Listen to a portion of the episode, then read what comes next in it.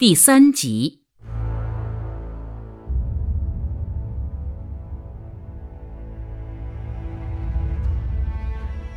晚清时期，看似强大的军队不敌歌舞升平的侵蚀。晚清政府从1861年决定投巨资向英国购买一支新式舰队装备起，到北洋舰队成军的二十七年时间内，为建设海军到底耗去了多少银两，至今无法精确统计。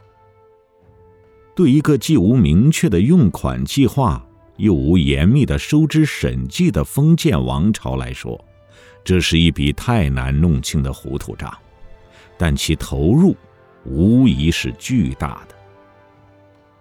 据记载，北洋舰队一年要花掉一百七十六万八千余两白银，这还仅仅是人头费、行政开支等项，可见水师的开支的确惊人。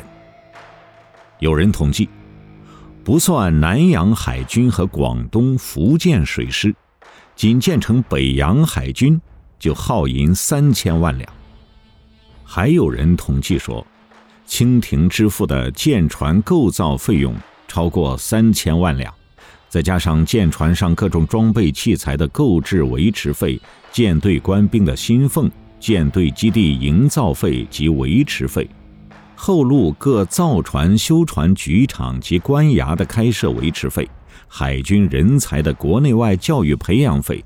海军学堂的开办维持费，等等，合而计之，清廷筹建海军的总投资在一亿两上下，等于每年拿出三百余万两白银用于海军建设，平均占其年财政收入的百分之四还要多，个别年份超过百分之十。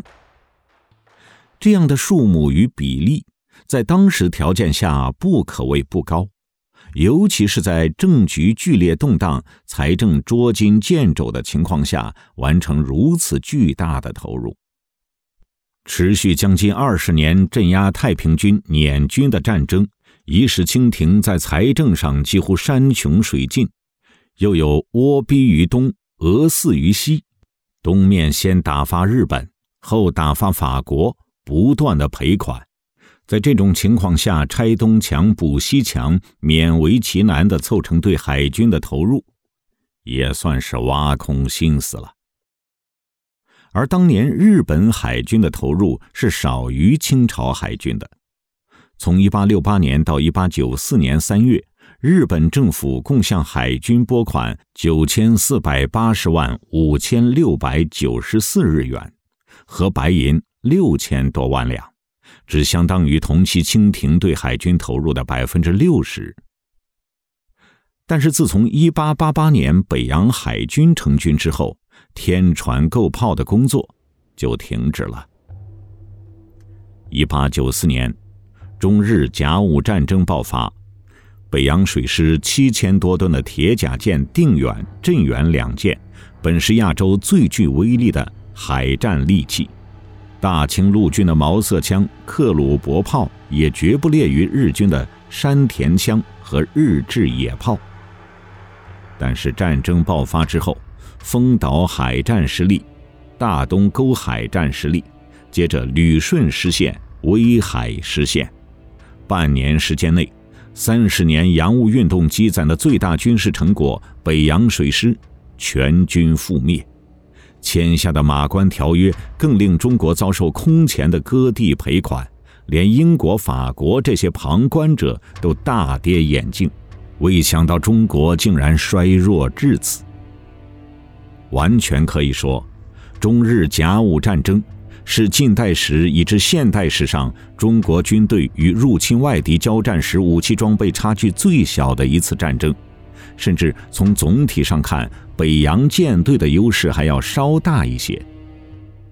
从软件方面看，北洋海军建立之初，就参考西方列强海军规制，制定了一整套较为严密的规程，其中囊括船制、官制、饷制、仪制、军规、教阅、武备等各方面，组织规程完备，对各级官兵都有具体详尽而且十分严格的要求，而且舰队的训练也曾相当刻苦。从硬件上说，该舰队在装甲和火炮口径方面一直保持优势。排水量七千三百三十五吨的定远、镇远两艘铁甲舰，直到大战爆发前，仍然是亚洲最令人生畏的军舰，属于当时世界较先进的铁甲堡式。设计时综合了英国英伟勒西白号和德国萨克森号铁甲舰的长处，各装有十二英寸大炮四门，装甲厚度达十四英寸。史料记载，黄海大战中，定远、镇远二舰中数百弹，又被松岛之十三寸大弹击中数次，而曾无一弹之钻入，死者亦不见其多。这足以证明他们是威力极强的海战利器。战前，日方赞叹定镇二舰为东洋巨擘，一直以此二舰为最大的威胁。当时日方加速造舰计划，提出所谓的“三井舰”，以对付定镇二舰，但是直到战时仍未达到如此威力。在火炮方面，据日方记载，在黄海海战中，两百毫米以上大口径火炮，日方有十一门，中方有二十一门。据我方记载。此口径火炮则有二十六门，北洋舰队优势明显。小口径火炮，北洋舰队也有九十二比五十的优势。日方只在中口径火炮方面稍微占优势。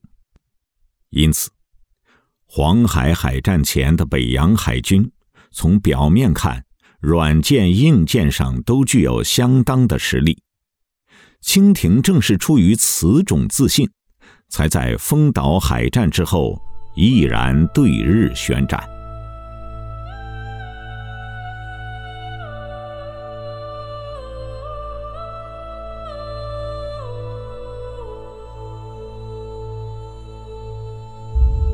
从一八四零年以来，中华民族的命运已经发生了翻天覆地的变化。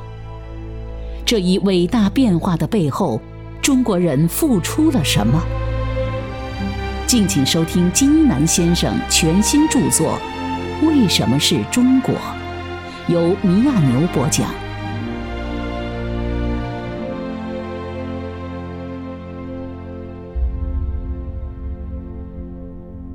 尽管日本精心策划了这场战争，但是面对北洋海军，也没有必胜的把握。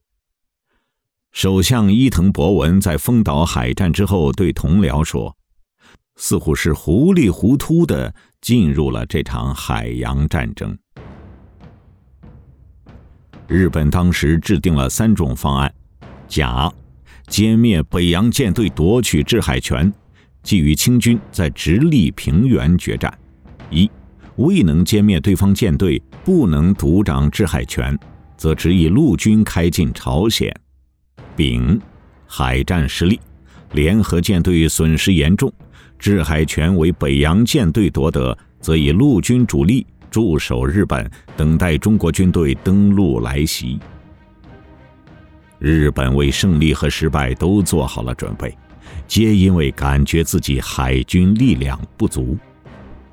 但是，当战场不再是操演场时，中日舰队在平日训练上的差异。便立即显现。面对逼近的敌舰，北洋舰队首先在布阵上陷入了混乱。提督丁汝昌的分段纵列犄角鱼贯之阵，到总兵刘步蟾传令后，变为一字雁行阵。随后交战时的实际战斗队形成了单行两翼雁行阵。时间不长。等日舰绕到清军的背后时，所有的阵型都乱了。这种混乱，致使今天很多人还在考证，北洋舰队用的到底是什么阵型。其次，敌舰还未进入有效的射距，定远舰便首先发炮，不但没有击中目标，反而震塌了主炮上的飞桥，丁汝昌从桥上摔下，受伤严重。首炮就是北洋舰队失去了总指挥。黄海海战持续四个多小时，北洋舰队仅仅是在开仗的时候升了一个旗令，此后就看不到旗令了。战斗行将结束时，才有靖远舰管带叶祖圭升旗代替旗舰，可升起的也只是一面收队旗，收拢残余舰只，撤出战斗罢了。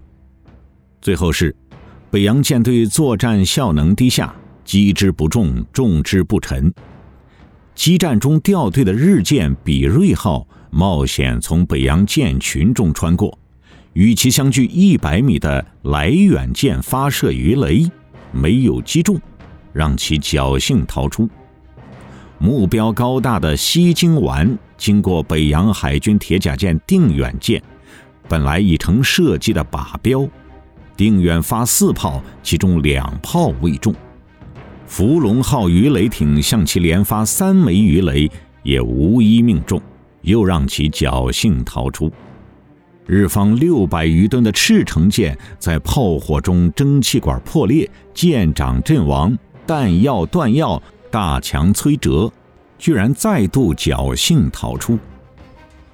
李鸿章平日夸耀北洋海军攻守多方，背极其傲，发十六炮中至十五，可是这一切都在真枪实弹的战场上烟消云散。有资料统计。黄海海战中，日舰平均中弹十一点一七发，而北洋各舰平均中弹一百零七点七一发，日方火炮命中率高出清军九倍以上。尽管北洋舰队官兵作战异常英勇，但是对军人来说，胜利没有替代品，很多东西仅凭战场上的豪壮。不能获得。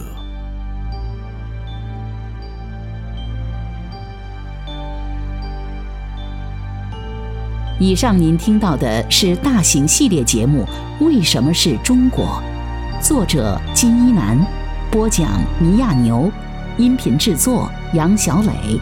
欢迎下期继续收听。